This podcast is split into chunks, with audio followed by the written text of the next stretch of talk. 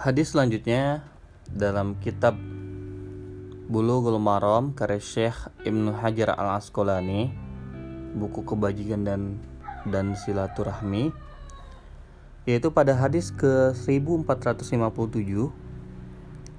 Wan Abdullah ibni Umar radhiyallahu anhuma anin nabi qala ridallah fi ridal walidaini wa fi sukhtul walidaini akhrajahu at-Tirmidzi wa sahahahu Ibnu Hibban wal Hakim.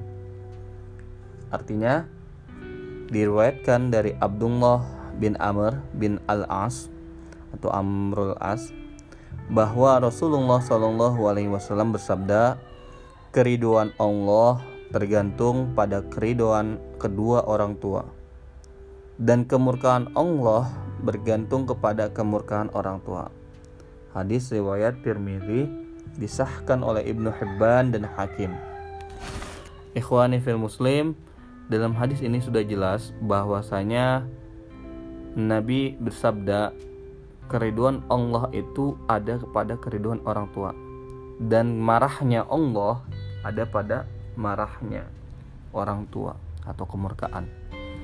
Nah, dari sini bisa kita lihat pentingnya kepada kita semua untuk berbakti kepada kedua orang tua kita. Kepada Bapak yang mana telah menjaga kita dari mulai kita masih di dalam kandungan, beliau yang menafkahi kita hingga saat ini kita sudah besar.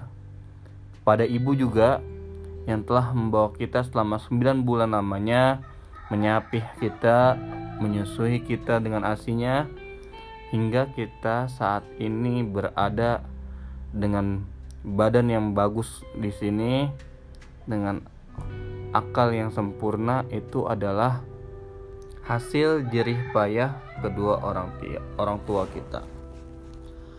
Di dalam Al-Qur'an dikatakan wala taqullahuma uffin. Bahkan dalam Al-Qur'an dikatakan dan janganlah kamu mengatakan kepada mereka berdua uff berkata up saja nggak boleh apalagi membuat mereka sampai murka.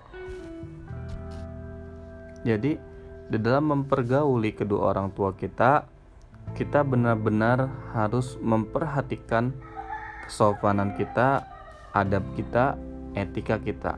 Kenapa? Karena kembali ke hadis yang pertama tadi ridhonya Allah ada di dalam ridhonya orang tua dan jangan sampai kemurkaan Allah datang karena kemurkaan orang tua kepada kita.